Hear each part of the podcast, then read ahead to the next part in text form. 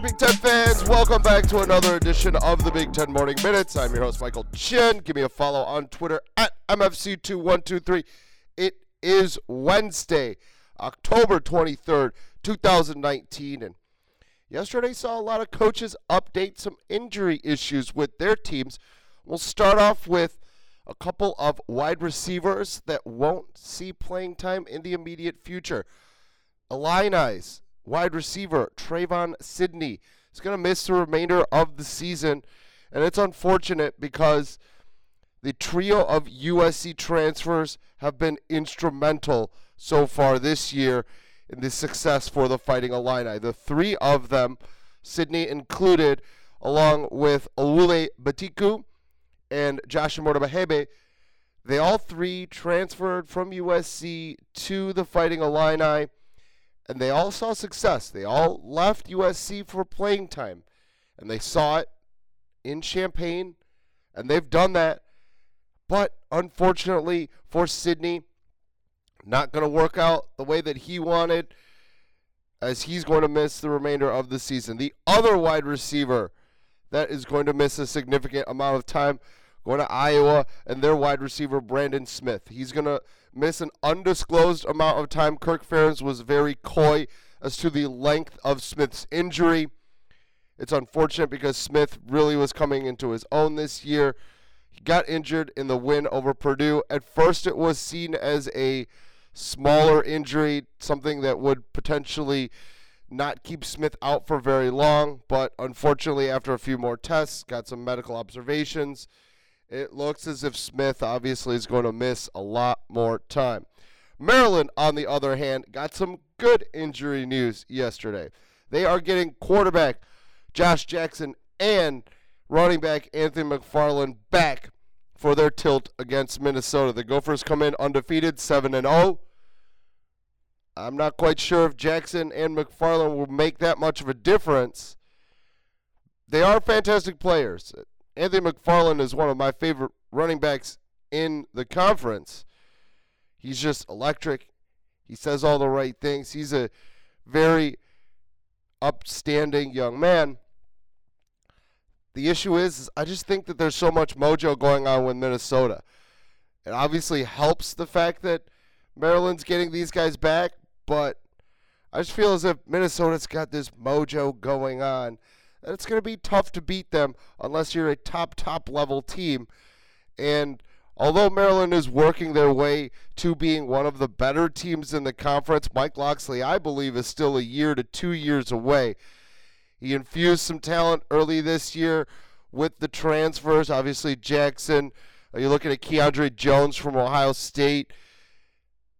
But unfortunately, they've been kind of a Jekyll and Hyde team this year. So who the hell knows which Maryland will actually end up showing up.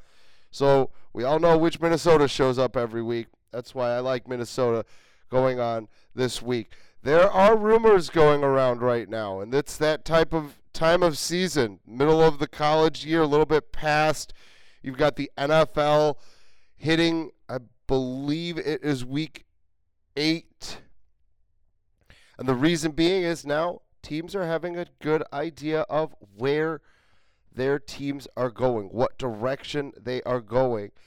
And it seems as if Jim Harbaugh is getting a lot of attention right now from the NFL, and rightfully so. I've said this multiple times, and I'm going to say it again. I do not believe that Harbaugh will be fired from Michigan. What I do believe will happen is he will be asked to leave. Because I think they respect Harbaugh enough in Ann Arbor where they won't fire him. But they will encourage him to find a job elsewhere. And the most likely scenario of him finding a job, I believe, is in the NFL. And the NFL rumors are going on. Uh, if you didn't see this, also, Urban Meyer has been linked to the Dallas Cowboys job. So this will be an interesting thing to see because, especially after this week, they've got a tough game against Notre Dame. Notre Dame is damn good. They fought Georgia really hard earlier in Athens. did come away with a loss, but they are a good, good team. I'm very interested to watch this weekend's game. I think that this it's obviously a night game. Everyone's going to be watching it. Obviously, the luster of the Ohio State and Wisconsin game has come off a little bit due to the fact that Wisconsin got upset last weekend by Illinois, which ugh, I am still in shock from.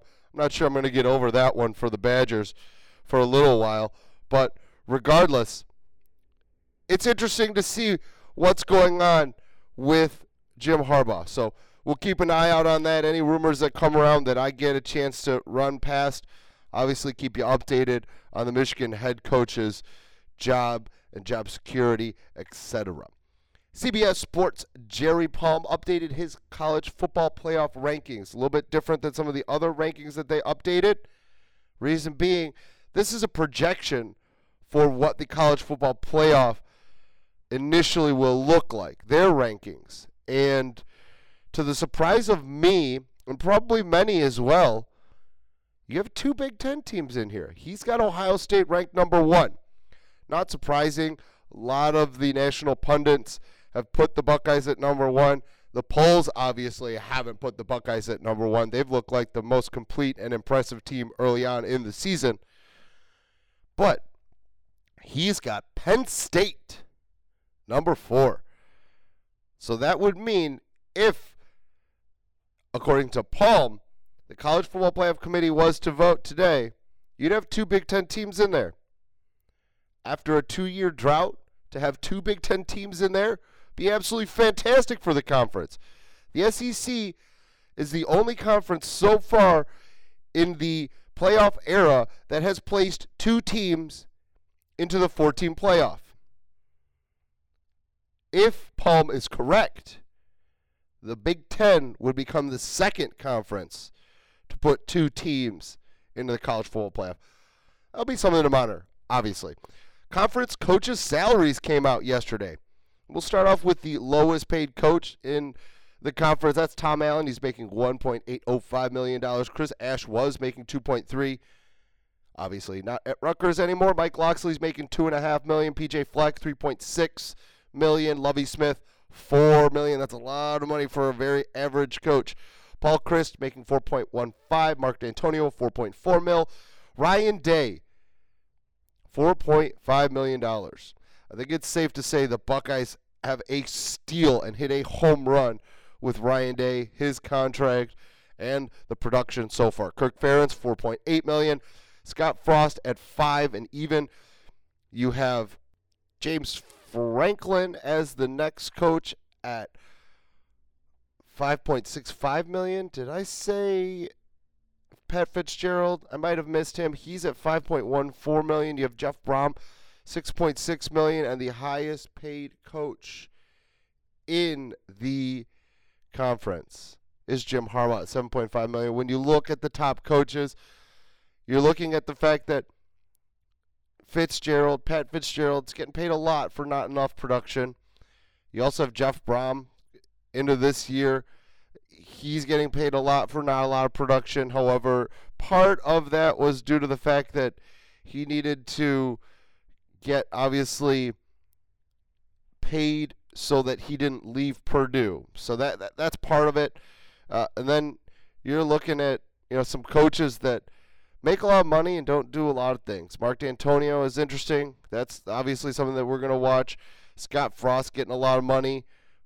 And you know, his is early in his tenure. Nebraska is only in year two, but he hasn't quite lived up to that. So there's a lot of coaches making a lot of money. Uh, Harbaugh and Brohm, they both placed in the top 10 nationally. Uh, Harbaugh was third behind Dabo Swinney and – Nick Saban. Interesting. I thought that was very interesting. I'm not surprised to see those two guys at the top of the list in Swinney and Saban because who's won the last couple of national championships? It's been those guys, and then the other guy would be Urban Meyer, and he's on the sidelines for Fox Sports One right now. So interesting to see how much money each of these coaches are making. My initial reaction is if these coaches are making that kind of money, hmm, they can probably kick some of that to the players. But that's another discussion for another day. Michigan State on the basketball side got some tough news yesterday. Josh Langford's going to miss some time again after being injured for most of the year last year. It was a heartfelt press conference by Tom Izzo up there shedding tears. It was a tough one for him. Foot injury most likely will keep Langford out until sometime in January. Also, some other news for the Spartans. The NCAA denied Marquette transfer Joey Hauser his immediate eligibility. They are going to apply again. And this is, again, something that the NCAA needs to fix. They need to fix the criteria. It needs to be in black and white. It can't be a case per case basis. It's been too many cases where we've seen most likely the wrong decision made by the NCAA because they're going case to case, and I hate it. This needs to be in black and white, needs to be very plain. When players transfer, X, Y, and Z gives you immediate eligibility, A, B, and C does not. Very, very easy, NCAA. Make a move. Let's do this. Very easy. You've had enough time to see how the transfer portal works, how things have gone so far, the issues that they have right now. And the biggest issue is is immediate player eligibility.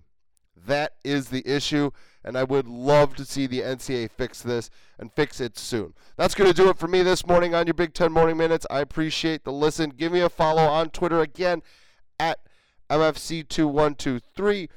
Follow the website over there on Twitter as well at Two Cents Pods. Like us on the Facebooks. It is Two Cents Pods over there as well. Rate us, review us, and share us on all of your listening platforms. Have a great Hump Day, Big Ten fans. Talk to you tomorrow.